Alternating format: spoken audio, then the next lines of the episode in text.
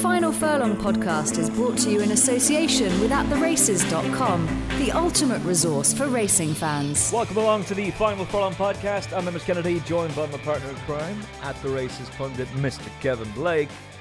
Hello. Have you recovered from Epsom syrup? Not a bother. Not a bother. Better than me, so. Uh, we are also joined by At the Races Bloodstock host, who has been on, some would call it work, others would call it a jolly up, Miss Vanessa Ryle. Hello. I did have a very jolly tour of Ireland, but Kevin had to, poor Kevin Blake had to recover from Epsom very quickly because I think he landed back at, I don't know, maybe 1 a.m. on Sunday morning, and I landed at his front door at 9:29 a.m. on Sunday morning. this is true. Uh, Hello, that's correct. yeah, hang on a second. I was with him. It wasn't. Wait, did it take you until 1 a.m. to get back to Golden? Is that it? yes. ah, yeah, okay. yeah. All right, all right. I was getting a bit confused there. That's fine. And then you had to get up for Queen Ryle. Yeah, the arrival of the Queen, half nine on the button. or Dearie as me. uh, he sent a he sent a text to me, a WhatsApp to me, being like, "What time can we expect this hurricane?" What, what time is Hurricane Ryle rolling into town? well, that's that's a that's a fairly and and I got to meet his mum and his dad and all the horses, and it was great. I actually had such a lovely trip. I'm just glad you got uh, Willie Blake got to meet you because he, he's your number one fan. yeah. I Yeah. know. Willie, he's Willie so Blake loves. Vanessa Ryle.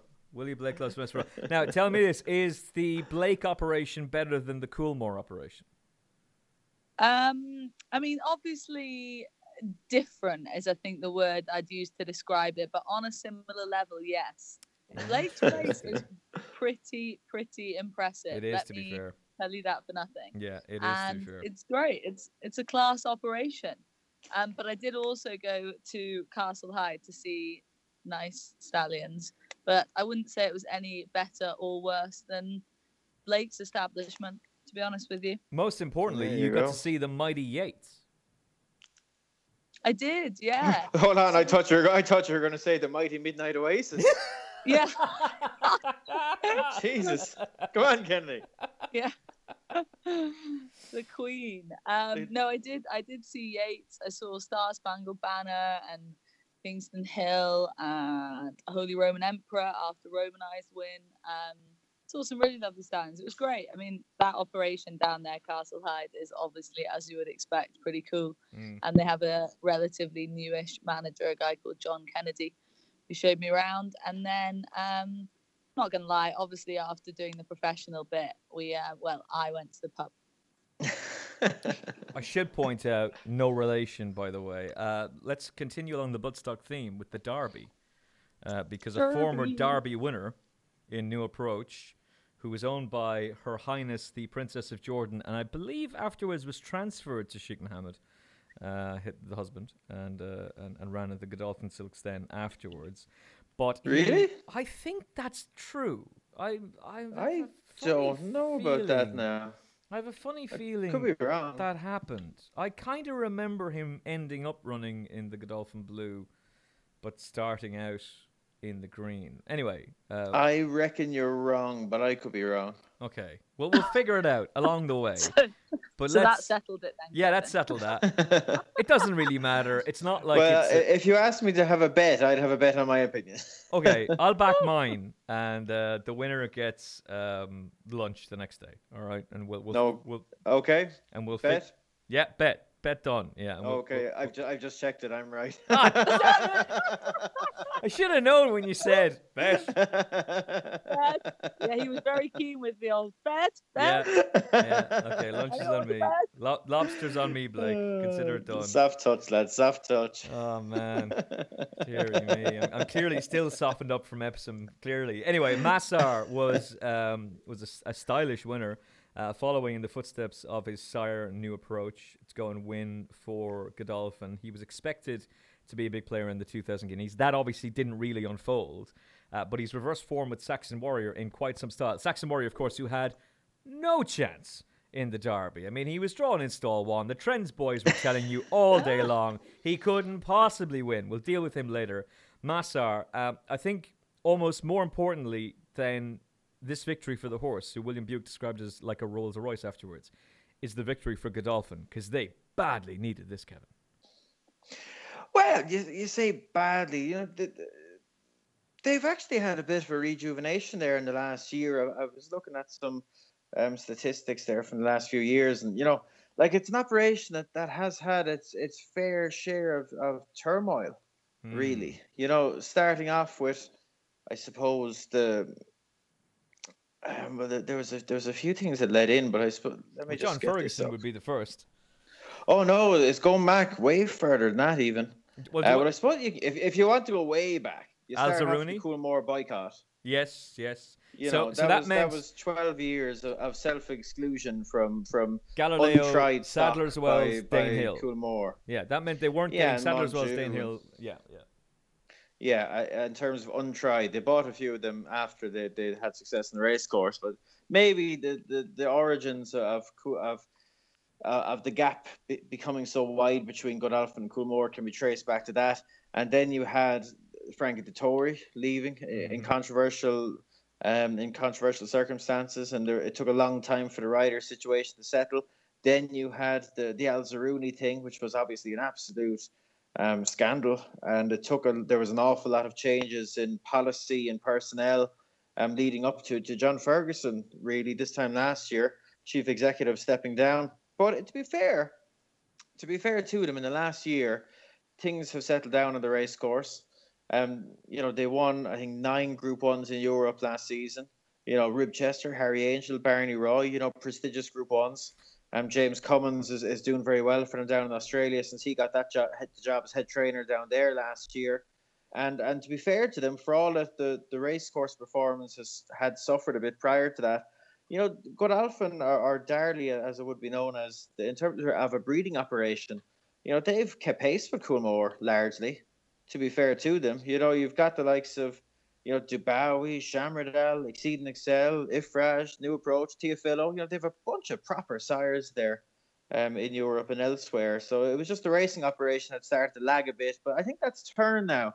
And Masar's win was, was a big is a big part of that. You know, it, you know, winning Group Ones is, is obviously very important, but winning the most prestigious Group Ones is even more important, and, and that's what this is. Um, and the fact that um, you know Sheikh Mohammed's son was up there, who Sheikh Hamdan, who also owned, of course, Dee Ex Bee the second, and and Sheikh Mohammed's daughter, uh, Sheikh um, Al Jalila, was there as well. You know, it, it's all important. It's important that it would have been a big boost to that operation, and just if if you know, no matter what side of you know whether you're a Coolmore man or a or a Godolphin man, I think you know most would agree, even even if it is through gritted teeth, that competition is good. And I think uh, if you're a neutral, the prospect of, of Coolmore and Ballydoyle, you're really going back at it, hammer and tongs in, in a really competitive rivalry, it, it would be great, I think, you know? And, and there'd be a lot to look forward to there. Maybe this is a false dawn, but you have to remember that this year is the first year in a long time that there will be their sons and daughters of, of Galileo, Scat Daddy, Australia, um, being trained by Godolphin now. So, mm. you know, that will that will that can only help and uh, and going forward, I think that there's a lot to be excited about. And that's that's just the bigger picture before we get into the specifics of this race, because I think there is a, a very big picture outlook to be taken for from this result. Yeah, oh, absolutely. Yeah, I must, and, I, and ju- just must... sorry, Vanessa. Just as the season unfolds as well, it's going to be fascinating to see just where all of these horses end up. Um, you mentioned the rivalry between Godolphin and Coolmore Ballydoyle. Uh, that's been there. I, would say that the tension between the two has eased somewhat significantly. In fact, I would say it has eased an awful lot. Um, one of the reasons I know this is because that Sheikh Mohammed has a private function, and Aidan O'Brien was interviewed for that. It won't go public, uh, but a friend of mine did that interview, and first of all, she was incredibly taken with Aidan, but second of all, Aidan O'Brien was so complimentary of Sheikh Mohammed and Godolphin and Meydan and the entire operation. So I think any of the ill feeling that had been there between the two before is very much gone to one side. Maybe that's easier for Coolmore in the sense that they've had so much success in recent years. But the wise guys were making the, the very smart comments about um, uh, what a fantastic ambassador and what a fantastic leader John Ferguson was when they had the treble on the opening day at Royal Ascot last year. Of course, he'd just been binned. And um, they are, you know, under Joe Osborne and, and others, definitely getting their, their feet back and definitely starting to re-establish themselves.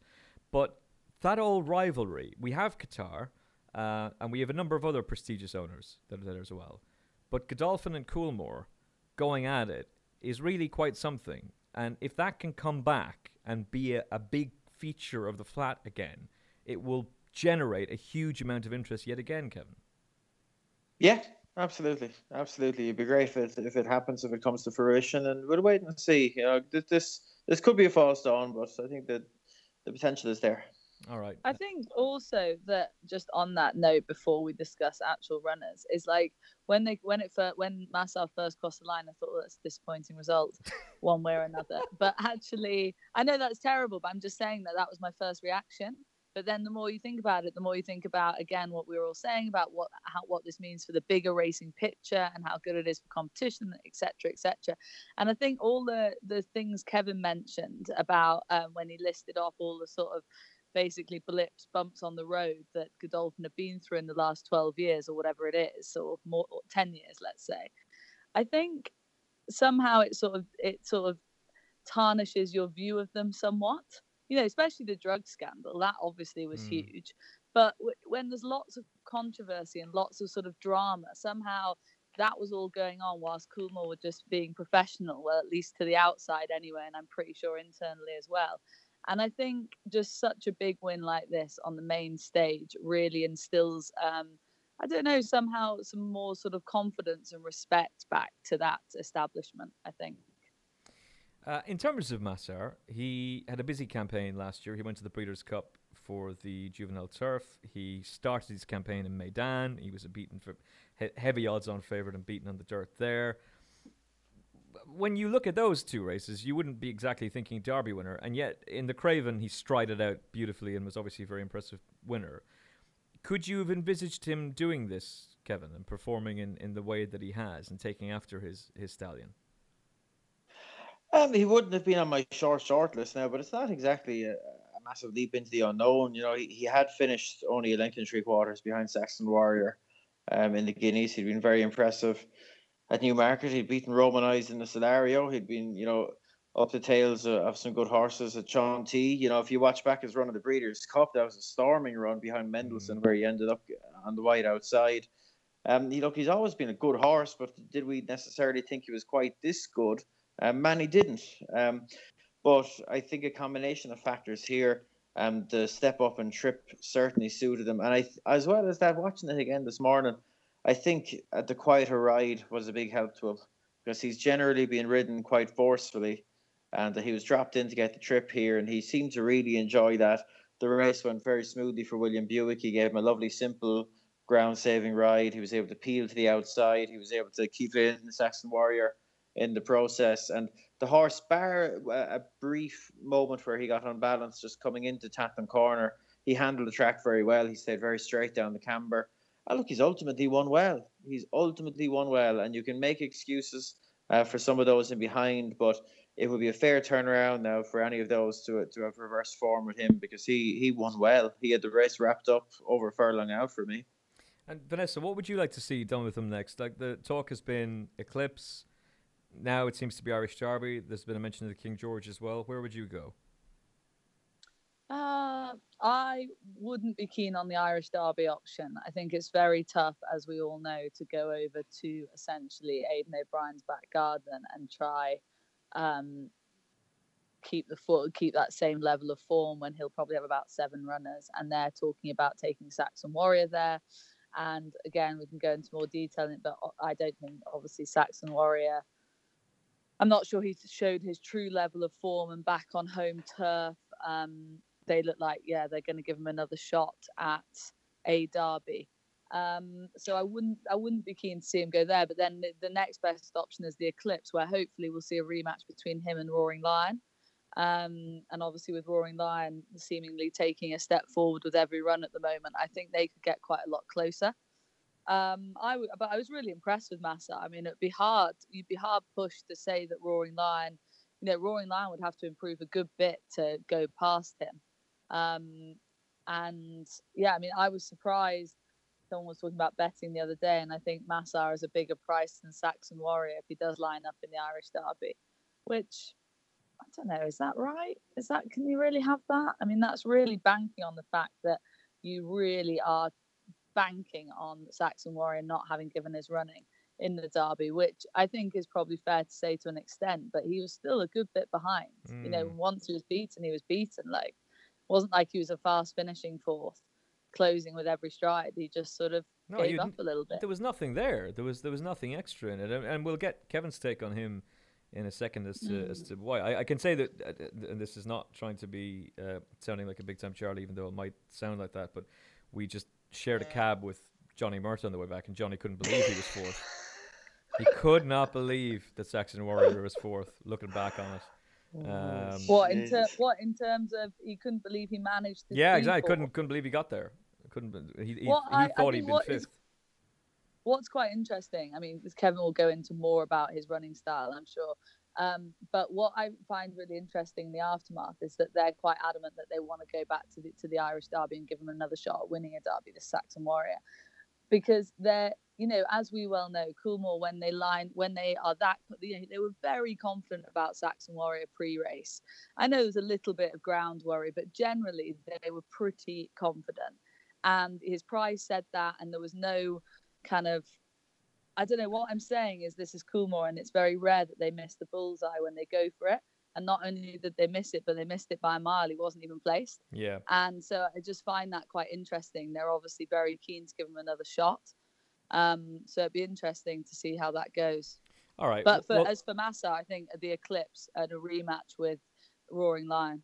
Right. I think that race would need that as well. That could be quite interesting if, it, if it, were to happen. Race, yeah, yeah, absolutely. Um, yeah. Kevin, let's deal with Saxon Warrior so because he was the high profile horse going into the race, and, and we'll come back to Dee Ex Bee and, and Roaring Lion and even yeah. Hazapour as well because they both th- those three deserve a mention. Stall one obviously meant that he had no chance. Uh, you highlighted that on the telly. Well done, Kevin Blake. You said he had absolutely no chance. Look, Wild Illusion couldn't win. How could this horse go and win? Uh, to be fair, there was a stat that Sir Michael Stats had come up with, which I believe was. Cor- correct me if I'm wrong, Kevin. I often am um, in races of fields of 10 or more over 12 furlongs, zero winners in the last 20 years from Trap One. Uh, something along those lines. It was 114 runners, I think. Yeah. Something like that. Yeah. So no um, chance. And stati- statistically, you would have expected about 10 or something like yeah. that. So. Yeah. So there you go. When uh, Michael Tabor well, gave that interview saying, I've backed him, what an idiot. Uh, no chance. uh, Vanessa makes a really good point. Tabor saying we've backed him, and you know they like getting stuck in. Obviously, um, means they were very very confident about him. He's gone off an odds-on favourite for the Derby, and he hasn't even placed. None of them have. None of the O'Brien uh, uh, horses have, have managed to place. What a price that would have been. How do you explain his run? He did get hampered three furlongs out. It was just a small bit messy. You know, it was just a small bit messy. As what you know, as much as the draw was was a, was a small issue, being drawn away from his stablemates just wasn't a help either. Um, he was he they may as well have not been there in, in many ways. Um, and he ended. Ryan Moore found himself in a bit of a nightmare scenario a few furlongs into the race, and that he was boxed in essentially by Dee Ex Bee and Masar, um, which was not ideal. And look, the rate, look, he, he saved ground around the inside. He settled just fine. He had got a little bit edgy beforehand, but nothing that I would have been overly concerned about now, to be honest. Um, and look, his trouble really started when when when he turned in because Ryan went looking for room and Dee Ex Bee shut the door on him in very abrupt fashion. Um, and Masar made sure that he made him go around him, and Roaring mm. Lion made sure he made him go around him as well. So um, it's just not ideal at a track around Epsom. It's very difficult to stop and start around Epsom. It's very difficult to have your stride pattern interrupted because it is so idiosyncratic. You know, you'd rather, you know, what, what the likes of Masar and, and Roaring Lion got to do, you know, peel to the outer and just go through the gears and deliver your challenge. He didn't really have the opportunity to do that. And um, I don't want to make big excuses for him. When he eventually got out, he did got get a bit unbalanced coming down the camber because he was asked, being asked to, you know, go from you know third gear to fifth gear very quick if that's the right way to put it. Um, and look, I don't want to make too many excuses for him. It wasn't lack of stamina that beat him. He kept galloping to the line. Um, it just didn't pan out there in that three furlong to, to two furlong section like you would have wanted. But ultimately, he's beaten four and a half lengths. So, he, I hope these all meet again at the Curragh, um, and we get some answers because I know, uh, I, I, I, I gathered that you know the the the Coolmore team would love another crack, um, with, with this experience under them and it's a big old length to, to overcome now and to turn around. So I, just with that in mind, I'd love to see it again. Mm. And you know, if Saxon Warrior would have to step up a, a, fair bit from what he did at Epsom to do it, but it'd be fun to watch. You know, I think Masar would take beating myself. I, I thought there was zero fluke about what he did, and I thought there was great style about it.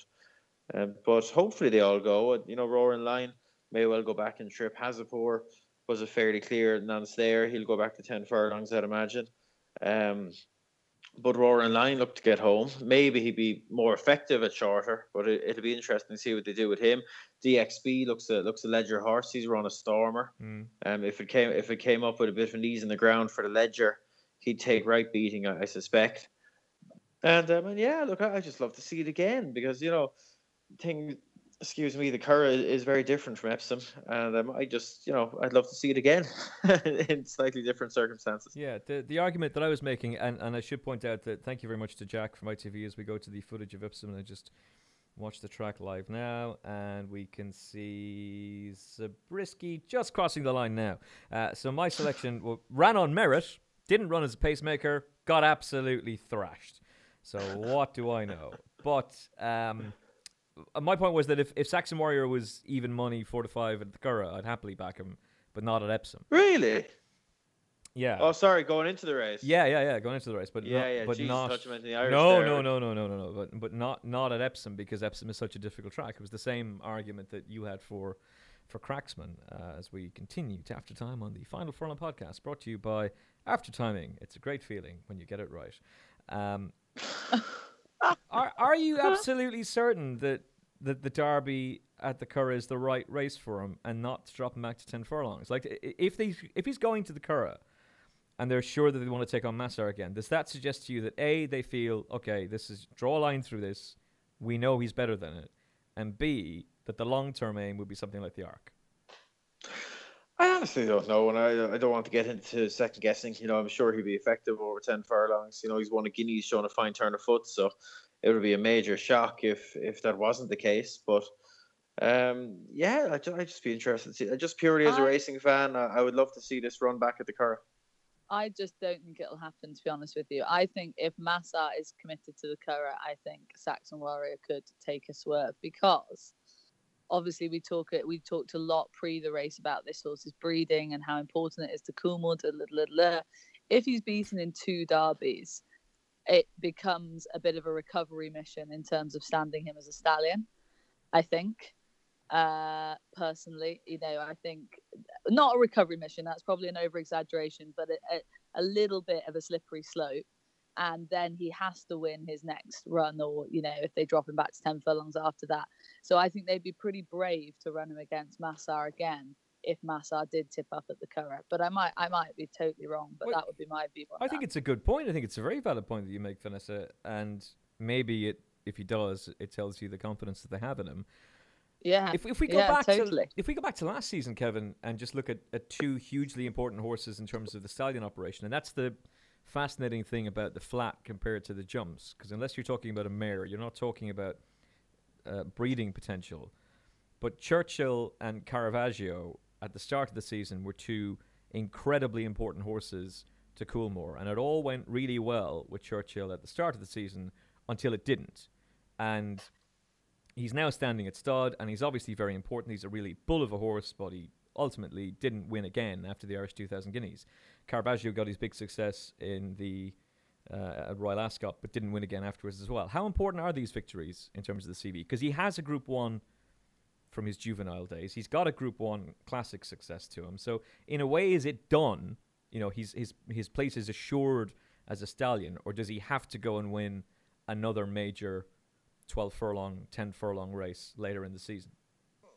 Actually, look, the more he wins, the, the better. Like, but we talked about this before in the pod that I think racing fans, you know, that, that aren't necessarily involved in the bloodstock side of things tend to tend to overthink these things with regard to values. You know, he has to win or he, will be totally devalued as a stallion. Well, that's just not the case. You know, it didn't matter that Gleneagles, the second half of his three-year-old season, went to bits. It didn't really matter that mm. Churchill's went to bits. You know, they had the two-year-old career. They had the, they had the classic victories um, that had set their price at a level, and it's only going up from there. It's not going down. You know, and that that'll be the case with Saxon Warrior as well. His he's a Racing Post Trophy winner that was quick enough to win the Guineas. His price is set at X right now, and it's only going in one direction, and that's up. And that's obviously what he does for the rest of the season is important with that regard. But you know, in many ways, the heavy lifting's already done. You know, so I, I wouldn't be stressing too much in terms of trying to second guess where they might place him with a view to his um with a view to his stallion career because he's won a Guineas. He's won a Guineas. He doesn't need to. He's not a horse that's just won a Derby and has to drop the ten furlongs to prove he has pace. He he has the pace. He's shown that already. Um, so they can just put him in the spots where they they'll think he'll win and enhance himself. And getting revenge on Masar would be would be a, a fair feather to have. It would, in many ways, expunge the the Derby from the record um, in terms of his credentials because you know you can make the very reasonable argument that look Epsom just wasn't his track and here we are back at a much fairer track at the Curragh and he's beaten beaten him fair and square. So you know there would be value in that. Of course there would be value in dropping back to 10 furlongs. Um so look they, they can do what they want. Personally I'd like to see the Derby again just for my just for my own curiosity really and I'm sure there'll be many in the same boat. And at this stage a fair few of the, the, the, the, main protagonists from Epsom seem to be making noises that would suggest they they want to go to the Curragh. So um, we'll wait and see. We'll let them make their decisions, but that that'd be the race I'd like to see, just from a, uh, just from a spectator's point of view, really. And that'd be great for the Curragh as well. Uh, Doncaster must have been looking for a bucket straight after this race. Oh, oh dearie me, what a what yeah, a touch it would have been. Tough for them. That really that's is. What a touch it would have been if he'd gone in and then you you're building up to the triple crown. You know, first time. Oh, and not just Doncaster. It would have been a touch for everyone in the racing yeah, media absolutely. And, and, racing in general. It just would have been a good thing, you know, no matter where, no matter where your your loyalties lie, you know, when something like that is on. I think it's good for the game. But anyway, there we go. Yeah. It wasn't to be. Listen, we've got a horse tra- chasing down the Triple Crown in the states this weekend in Belmont, but. You know, we haven't had a triple crown winner since the 19 since 1970. I was going to say 70s, but since 1970. So it really would have been some stories. So that's a that's a huge blow to the media to fans and uh, and to Doncaster as well. Uh, Dee Ex Bee, you reckon is a Leger horse. Roaring Lion, uh, uh Curragh, ten furlongs. Oh, he could do either job. Like he, he got the trip here. He followed the winner. Um, he settled well. You know, he, he kept it straight as a gun barrel, which I have to applaud him for because I was very much questioning whether he'd do that given his history of, of going to his left. Um, he was pretty much dead straight. So I don't know if that was an adjustment from the saddle, an adjustment to something John Gosden did with him, but whatever they did, it worked. And, uh, I think he's just coming. I think he's just learning with every run that horse. Mm. That every run that horse has had, he's improved. Not just as in his actual form has taken a step forward, but also you can just see he is definitely growing up as he's going along. Um, I think he, he wins the Juddmonte. Further down the line, he wins the Juddmonte. That's Straight a up. big shout, Vanessa Ryle. I like that confidence. Yeah. You not think that Cracksman could turn up there? Potentially, but um, well, we'll talk about him later. Yeah. Yeah, no, he he could, and obviously he might not I actually mean, because if the arc is going to be his aim, then they could be taking. Yeah, and also Enable might turn up there. Probably not though. Oh, she'll I go. Mean, she'll go the, for the like, Oaks, won't she? She'll go Yorkshire Oaks. Nice mm, soft probably. touch again. Nice. Uh, that's if she's back in training. I, I mean, basically, Gosden's just going to have a lot of uh, balls to juggle. But uh, for me, Jesus. Roaring Lion. Come on, funnily guys. enough, funnily enough, I was going to make an innuendo joke, and I thought, no, I won't do it. I'll be all right. Only for Kevin to come along and do it. Uh, one eye catcher from the race for both of you, uh, aside from Saxon Warrior Masar. Anything else that interests you from the race? Um, well, Hazapour definitely caught the eye. He he looked the winner. You know, a furlong and a half out, or sorry, two furlongs out. He he travelled great. He was close to a strong pace. Um, was a bit too free for his own good, but travelled, got his gap. You know, picked up into the gap. You know, he, he's run very well. To be fair too, I was a bit surprised they rode him as forwardly as they did. Um, I kind of had thought in mind that, that Frankie might want to follow Saxon Warrior, given he was drawn close to him, but he, he decided to go more forward and um, and stamina seemed to let him down. And the other one I'd very briefly mention is Sevenna Star. You, you can completely forget about this because he got smashed up um, inside the first furlong. um, and went from you know being on the heels of the leaders to being last in, in a very short space of time. So um, that that is an easy run to forgive. Okay, Vanessa. Uh, probably my takeout horse going forward would be Roaring Lion, I think. But I think I'm not sure if it, it probably isn't one of the greatest derbies ever run, run, but you can make a case for there being five Group One winners in there, like for the rest of the season between Dee Ex Bee, Roaring Lion, Saxon Warrior, Hazapour, and maybe Young Rascal. You know, if things went right for him, or even a horse like well, maybe not Knights for being Group One winner, but I think there's some really good winners that will come out of that race once they um, find their trip and a more suitable track, etc., etc. So it's exciting. I think we'll be looking back on this form a lot, but yeah, I think for me, probably Roaring Lion, just just taking into account uh, how much he's growing up and how I think drop back to ten furlongs. 10 to 12 furlongs for him for the rest of the season. Absolutely ideal. All right, let's switch to the fillies Classic, the Investec Oaks, the feature race on day one and a brilliant commentary from Richard Hoiles. Four, three, two, one. Forever Together oh, breaks so her maiden in the Oaks. Brilliant, absolutely brilliant.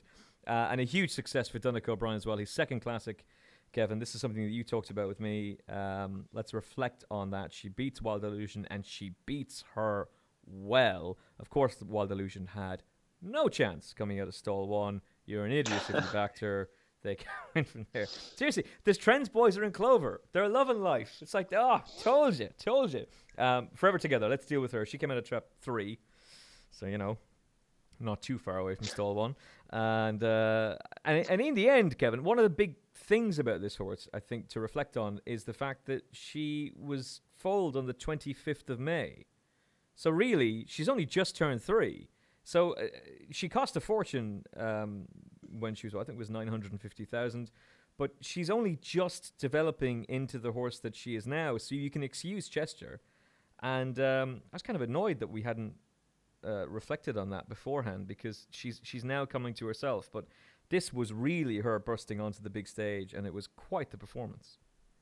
It was, yeah. Look, she stays very well, and plenty of stamina on the page, and it, it felt she would stay well. And and look, she shaped very well at Chester. Um, you know, was certainly better than the bare form. How much better was a case for that that you know could be argued on either side of the scale. But look, this was just a massive step up, and she's she's won the Oaks by four and a half lengths.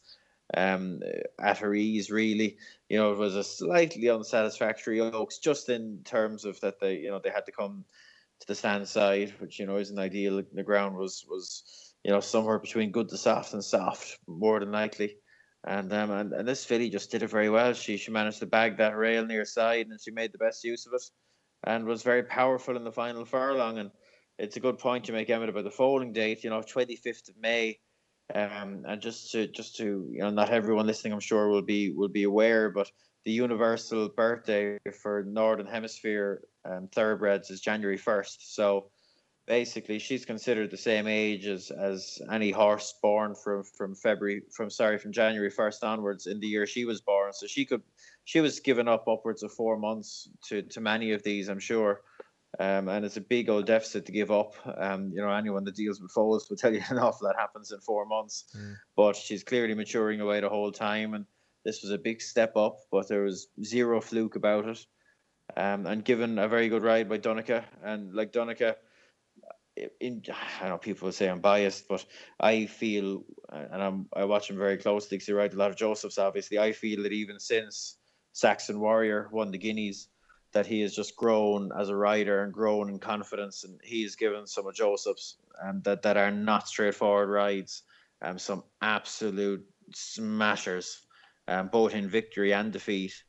And I, ju- I just feel like, and he's only a young fella, lads. He's only 19. Like, yeah. I, I just feel that he's coming to himself and he's very much at ease with himself now.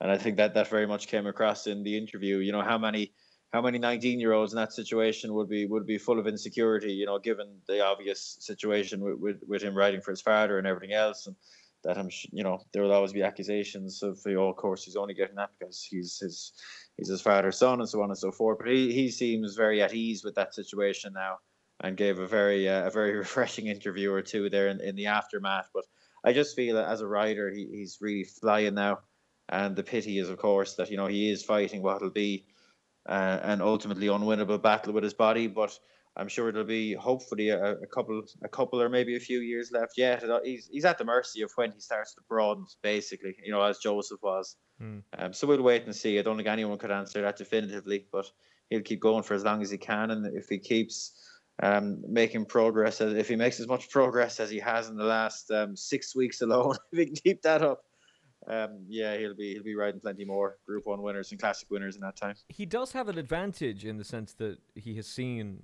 Joseph come through and all that went with that, and, and the pressure that was on Joseph. I mean, it, it got to a, a, stage at one point where, if you looked on social media and Joseph O'Brien had just won a Group One, ah, oh, you only won that because Aidan O'Brien trains it, uh, and if he got beaten, he'd get slated because it's him. And uh, I thought Joseph O'Brien was brilliant from the front. Like that that ride, I always go back to that ride he gave Roderic O'Connor in the Irish 2000 Guineas. It was just tactically brilliant.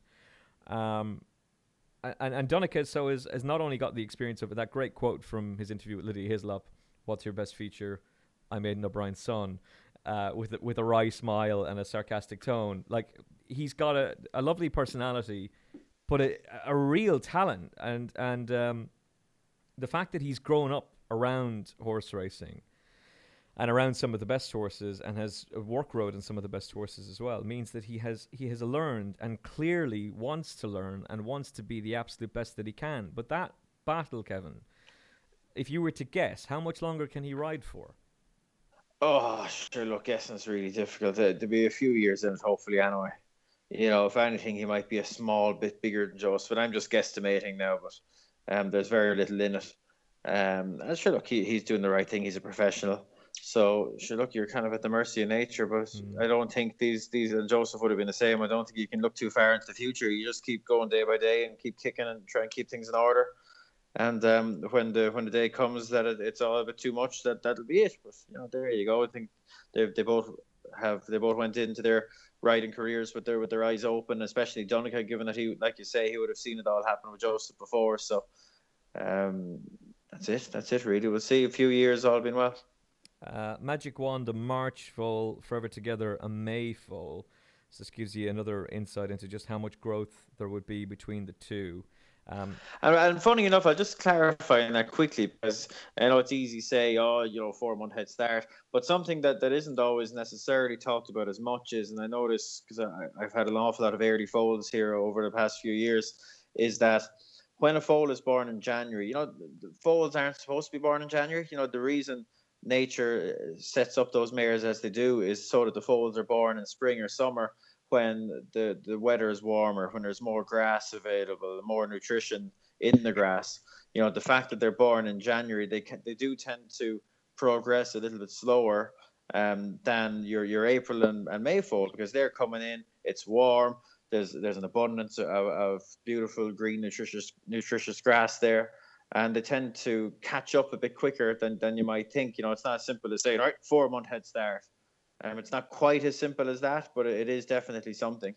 And uh, I think most breeders, uh, and maybe maybe results like this will turn them around a bit. Most breeders would, would be reluctant um, to cover mares in, in June. And, and for those that don't know, mares carry for 11 months. So if you cover in the 1st of June, you're generally due the 1st of May.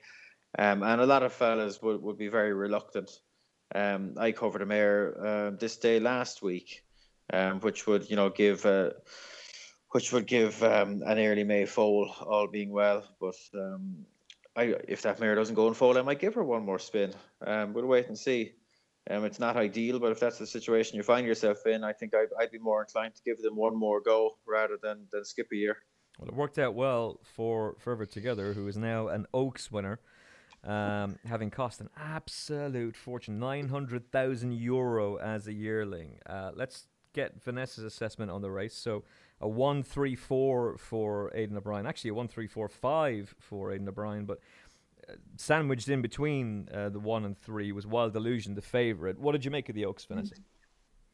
Um, well, if I said that I thought that we'd be looking back on the Derby form quite a bit and there'd be winners coming out of that in good races, I'm not entirely convinced we can say the same about the Oaks. I think, as we well know from beforehand, there was quite a lot of the main protagonists missing. Um, there was also some other horses that had chances that have, you know, swerved one way or another.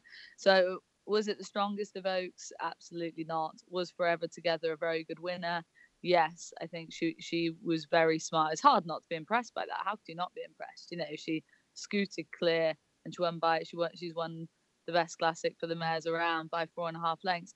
I think pretty much like no excuses for Wild Illusion. I'd say Mm. I'm struggling to find an excuse for her.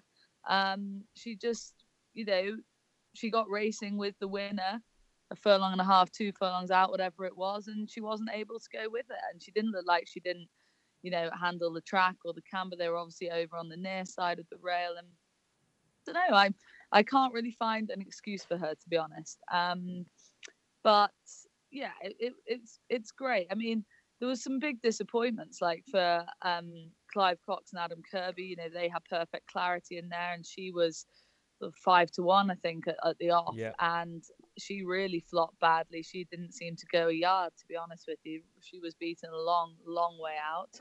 Be interesting to see what she does going forward because it's rare that it's not rare, but you know, Clive Cox is a man that knows the time of day, and I got quite a confident vibe off him going into the race. So um, she it'll be interesting to see what she does next. Also, she obviously flopped. She was out the back of the field and she won a Lingfield Dar- uh, Oaks trial, and the Lingfield Derby trial winner was obviously Knights Behold, and he was also beaten a mile out. So it's a little, I don't know that that form didn't come to anything. And But, Vanessa Ryle will be uh, back at Lingfield very, very soon, and looking forward to meeting Yeah. the racecourse executive. I I love Lingfield. Don't get me wrong. I'm just saying that this is produced good horses. That is trials. I'm just saying that this year it didn't, which is a shame. Um, but yeah, I, I finding it hard to make any excuses. Magic Wand was the obvious one for me that really didn't handle, uh, didn't like sort of rolled around a lot once they got into the straight. She looked like she didn't handle the track very well at all. Um, so she might be one to take out of it. But yeah, kind of no excuses. Just great for a horse to lose her maiden tag. Great for those breeders because the down was picked up for twenty thousand, so it was obviously a real steal looking back, and then as Mm. bred now an Oaks winner. So great for her. She actually not to look What at, and I know touch. found in running the Oaks, but um yeah, great touch. Uh, Forever Together really reminds me of Found, and obviously both by Galileo, but not from a similar family, but well, similar-ish. But um, I don't know, it's just something about her head and her ears. There's something about her that is she's a very Galileo mare for starters, filly. And she really reminds me of Found. And I know Found didn't run at Epsom or anything like that. But yeah, I just looked at her and I thought, God, she's got a look about her. Um, so she's a gorgeous filly. She's gorgeous. And it's great for her to have a classic win on her page. And that'll just boost everything for that. So um, yeah. If she can have half the career Found had, she will be an absolute Oh, yeah. star for Coolmore. yeah. Um, it is worth mentioning two things. One, for some reason, Sheikh Mohammed did a Clive Cox style dance. Uh, he was happy. We should take most on a couple of Like, dances. uh, a Clive, Clive, Br- a Clive Brittain, Clive style Brittain dance. style dance. Sorry, I'm sure Clive Cox can bust a move in the dance floor as well. But yeah, I'm very much thinking of Clive Brittain. He did just as just as he was being announced onto the stage, he started to do like a Tom Jones sort of rendition. I love that. I Oh, it's also find great. it very It's great. I also love the the whole three finger thing. So what is it? It's like W for win, L for love, and, And V for victory. Yeah. And yeah, I- I'd, I'd never love- seen that either. I- Yeah. I've never seen that, but it's just I had no idea what was going on with that. I was like, what is this all about? And then everyone was saying it on Twitter and whatnot, and I was thinking this is weird because if I'm being honest, Sheikh Mo, like I like the three finger thing, but I, if you're gonna do a V for victory sign, I just want it. I want you to do it Harvey Smith style and just do it the wrong way around. I thought, I thought, I, I thought, Sheikh, I thought Sheikh Mo was throwing up gang signs Compton, y'all, Compton. up I and down the line.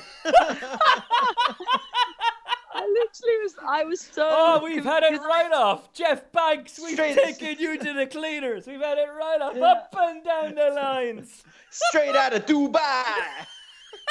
Can I, We got you, Coolmore. We got you. Got your money. I honestly, I did, Oh. I did think that this is that is a great way to get all the things you want to say into one three-fingered sign. I just thought very clever. Also, what was quite funny is um because I was obviously over in Ireland for the Oaks and uh, the Derby, and I was at Tattersalls international horse trials that they have, and just like says says volumes for how big a um, you know how how important racing is for the Irish compared to the English because over there at Tattersalls they um, stop the cross country on all the screens around around no way. and they and they play the derby instead. And in the main hat and the oaks and in the main house they have a massive projector and they put out line 20 lines of seats for everyone to sit in Ah, for the derby so on the Oaks Day, like just on the big screen, like it flicks to the Oaks and then everyone watches it and then you flip back to the cross country. But like there's no complaining about that. Like everyone's delighted. Where in the English rides, are like, what's going on here? What is going on here? Please can you help us?" I say, what's all this about? yeah. And whereas the Irish like, hey, we've got seven runners in the Oaks. Watch. Yeah, and they're And all then- trained by Aidan O'Brien. Throwing it on. Yeah. Quick. And then on on Derby Day, I went into the main hall area in the main house at Tattersalls in Ireland. And yeah, there's just lines and lines of people. And I mean, I thought I was getting there early to watch that second race ITV was showing, but it was full already. And by the time the Derby came around, just everyone was in there. Like Trappy O'Ryan was there watching it with Charlie Swan, and. Eddie O'Leary was there with all his kids. And like, it was great. It was a real like racing eventing mashup. And then yeah, Sheikh Mo starts doing his three fingered salute. I didn't know Fantastic. what was going on. Kevin, I now know why we saw those young fellas with plastic bags going up and down the betting rings that, uh, that were opposite us. Now, with now- the with the with the with the little bags. yeah, with the little bags. Now I know what that was all about. Up and down the lines. Uh, well done with Masar. And I suppose technically they got the each way money with Wild Illusion. Thoughts with Rory Delargy, by the way, who put that horse up at 16 to 1 on the final Furlong podcast at the start of the season. Thoughts with Rory Delargy and all who know him. Uh, the horses to take out of this race, because it is a good point that Vanessa makes about horses who weren't there. Lah Ti Dar, uh, September. Clemmy wouldn't have run in this race, but she's another one sidelined. Yet Aidan O'Brien still manages to go and, and win this race. John Gosden obviously training Lah Ti Dar, but he, he's got a phenomenal amount of fillies still to come, Kevin, uh, and that says an awful lot about the strength and depth of his of his yard. Yeah, no, look, Vanessa's probably on the right track here. You know, this I don't. I look, who knows with fillies, but I don't think we look back on this as, as a vintage Oaks. So look, it'd be great to see those fillies that, that really had proper form in the book last season when they make it out and clash with these you know later maturing types. You know how it'll all pan out, but uh, we'd see. You know, forget forever together is clearly big time on the improve and has won a classic in great style. And um, I'm sure we'll get to find out just how good she is in slightly deeper waters later in the season. Which of these will go for the Pretty Polly, and which of them you imagine Forever Together will go back for the Oaks of the Curragh? I'd say so. Yeah, you know, the emphasis afterwards, you know, from from all involved was that just stays really well, stays really well. So I don't think they'll be coming back in trip anytime soon with her. Of course, I could be wrong, but that was the impression I got. And could we see Hydrangea in the Pretty Polly?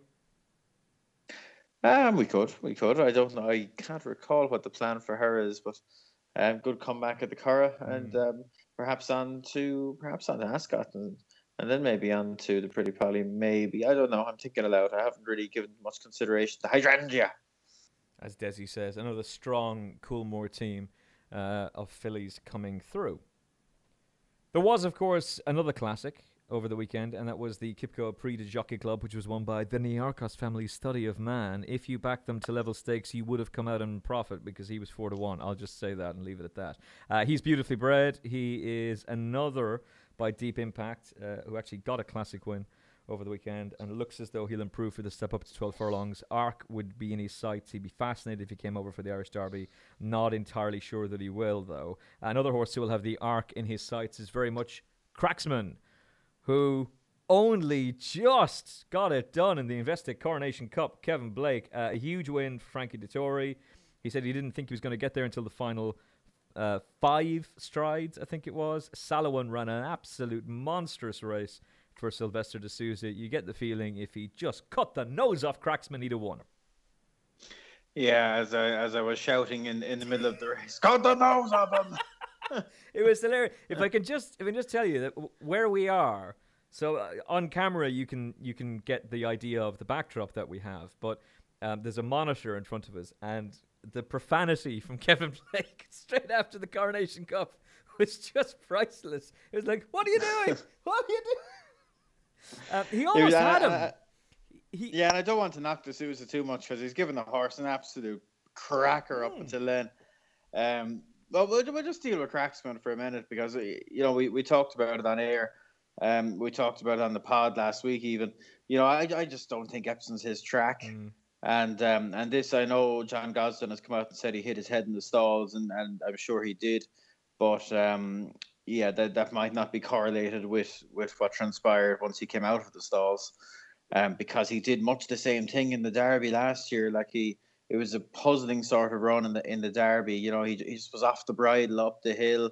He didn't look all that comfortable coming down it, and it was the same here. You know, just just it was in a much less congested situation, but um, for so he just doesn't like the undulations, the ups or the downs. It seems. Yeah. Uh, at Epsom, he's a very long striding horse with a kind of an unorthodox stride to him, and I'd say he's just going to be seen to be best effective flat tracks or, or or tracks with, with gentle rises. Um, because he made awful heavy weather this, and you know, good luck putting a number on this because, you know, has, has you know produced the career best effort? Has he just run his race and the rest are disappointed? Um, it, the truth is probably somewhere in between, but you know, Cracksman, fair play to me, showed a good attitude to get up. Um, but if if Silvestre de Sousa had uh, come all the way across to the stands rail and made Frankie go around him, um, without the benefit of that rail, it might have been a slightly different result. Um, and I'm sure de Sousa, uh, you know, in the moment, he he realised what was going on just a little bit too late, and he brought Salouen to his right but it was too late. The gap was there, and, and Frankie seized it. Um, and de Sousa would, would have been annoyed with himself, but he can be very proud of himself up until can, that point because of the some ride. Interject, Kevin. I believe there was a quote from de Sousa saying that he had tried to do just that. But the thing is that we could see the overhead footage. He didn't. He didn't do it until it was too late. Like it's it's only when Cracksman starts to get there. Like like first of all, why are you not closing off that rail? And secondly, just like you've given the horse an absolute blinder. He's finished second in a Group One when he's the outsider of the field. There's well, Bar Yucatan, who's finishing now.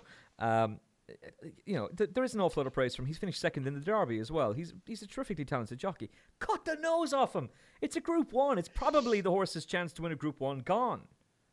Yeah, it was. Ah, look, it was it was frustrating to watch. I was roaring at him in real time. Um, but again, we have the benefit of you know being able to see the whole picture, whereas yeah. you know Silvestre would have had his head down and been driving. Um, but look, there you go. It was just one of those things. Um, super horse race. Anyone that that ploughed in the cracksman at a super Ooh. short price would have had their trousers filled from a fairly early stage, I think. um, and, and, look, that that's it. You know, I think the, the bookmaker reaction to this to push him out to as big as three to one. I think for the for the the Prince of Wales, is, is it? Um, that yeah. was a mad overreaction, totally over the top. Um, I wouldn't use this as a means to knock Cracksman at all. I just think it's indicative that he just doesn't really like this track, and we'll see. We'll see how much because he looked better than ever on his comeback. I thought in the Ganay he set he he travelled better. He was very powerful. Um, so I I'd expect him to bounce back to that sort of form going forward. I think I was looking back on my old articles there after this race. I think I made a suggestion in the middle of last summer that he, he might benefit from a pair of cheek pieces. I still think I still think he would. I still think he would. I, I think he kind of loses concentration there in the middle part of his race. Could you imagine asking take... John Gosden, what do you reckon, John? A pair of cheek pieces for him after this now for well, Ascot? Well, it's quite funny. So I'll do a Kennedy on it, name drop. But I was having this exact conversation with um, with Lydia Hislop, and she pointed out that John Gosden is always saying like, "Oh, we should be we should be more like the American trainers in Europe That's and right. use blinkers more often." And, uh, and, I was saying, well, you should have you should have taken your cue there and, and said it to him straight away. What about Cracksman? He might benefit from blinkers and see what his reaction would be. what do you reckon, John? I, I, gen- Ascot, Ascot Gold Cup next time. Oh, I look. He's he's not as slow as he looked here. No, um, no. and he looked slow. He looked slow a couple of times last year um, but he most clearly isn't. You know, as, as he showed at Ascot, as he showed in his comeback in the Ganay yeah. over ten, he's just he's just has a like he's he's an immensely talented horse. I just think he needs a you know it's not even a narrow set of circumstances. I just think a, a track with a long straight, you know, ideally level or, or, or steadily rising, because he just takes time to engage that big stride of his in, into, into full overdrive and once he gets into full stride, he is a sight to behold. Um, but a track like Epsom is just always going to make it that bit difficult for him to do so. And back on a more orthodox track next time, I expect to see the real Cracksman, and he will be very, very hard beat. So on that orthodox track, it'll be at Royal Ascot and the Prince of Wales, Vanessa Ryle, back down to 10 furlongs. Um, opposition, we're not entirely certain of what the field will be yet, but do you expect him to confirm his superiority in that race, or is he now a horse who is, oh, we haven't used this quote in so long. Do we have the quote, D? Why don't you have it ready? There is blood in the water, and the sharks will come. so are the sharks going to be out to get Cracksman at Royal Ascot? Um, I think there are some sharks that will think on that latest evidence that they can, but to be honest with you, as long as it didn't come up rattling fast at Ascot, I couldn't see him. I, I can't see past him in the Prince of Wales. I still think he's an absolute uh, machine. Like well, I won't repeat what Kevin said, but it is that he he is at his best when he's hitting the line and his races. You know, he just takes all that time to get rocking and rolling, and when he is in that big long stride of his, um, that is when he's at his absolute best. But that doesn't happen until the last furlong of the race, and that's what we saw on Friday. I can confirm that in a little pub in Fermoy on Friday afternoon, watching that, there was definitely some sweat on the foreheads of many, to say the least. Jesus, I thought, oh God, this this this afternoon might be over quite quickly if this horse gets beat. Um, but anyway, he came good. It's, it's the race of the meeting for me in terms of it from a spectator's point of view Oh, 100%. because for all your, you know, maybe Silvestre would have done things differently, and 90% the way around, that was a pretty brilliant ride from him. And then Frankie was equally as brilliant um, to get it to get Cracksman up, and thought Cracksman he he really he he has it all in terms of all the class, all the ability, but that really showed that you know when he wants to win as much as most horses, which is great. And yeah, for me, Ascot, as long as it's not rattling fast, that might be a little concern, but I I was nowhere near as upset about that run as a few people were. To be honest with you. He also might get lucky in terms of opposition because you look at what he's going to take on. He's now five to four, even money eleven to ten. That's the general price that he is. So that three to one got Thanos like snapped up straight away. Uh, Poet's word, Hawksbill, Rhododendron, who will probably go for the Queen Anne. I would have thought. Cliffs of Moher, Crystal Ocean, Hydrangea. Hydrangea. Why did I say hydrangea? Hydrangea. I Uh, don't know. Eminent. He's got no chance. Yeah, he wins the Prince of Wales, doesn't he? Yeah, it's, it's it's it's not a division that would set you alight now, is it? No, not really. So going forward, Royal Ascot next. And uh, Imagine you had got three to one cracksman about him for that bunch. against that oh, bunch. against that lot, you would be absolutely. Well, oh, with only h- half of them showing up, don't forget. You've just read that, You know, like loads of them won't won't get there. Yeah. Won't go there for whatever reason. of course, the other issue is as well. You probably would have only got a five wrong. Yeah, probably to But, be fair, yeah. but still, five quid at three to one. You know, you're making a pro- you're making a bit of cash for yourself. Uh, Waldgeist, Waldgeist also won over the weekend. Um, uh, cloth of. Did you just do a Desi Scahill impression of Waldgeist, Vanessa Ryle? You did, didn't you? You did. I did, yeah. I Where are you pulling the like that. tea from, Kennedy? With a, I- with a tremendous late run, it's Vanessa. I'm not doing. I'm not doing it again. It was embarrassing. I did that in my head, but it came out my mouth by mistake. With a tremendous lead bit on the outside, it's Waldgeist. Nah, she's not going to do it. We won't get her to do it. No, Uh, Cloth of Stars, stuffed uh, in the end. Uh, he won reasonably well too in Group 2 company, so we'll see what they decide to do with him uh, towards the end of the season. That was also at Chantilly on French Derby Day. Uh, that's just about it, I would think. Anything who else? Who did you just mention there? Waldgeist. No, before uh, you said cloth of stars, didn't you? Yeah, he got stuffed. Yeah, I think they have retired him actually on that. Oh, that's interesting. That's an interesting development, Vanessa Ryle. Yeah, I'm full of them. Interesting development. So you'll be off to Darley.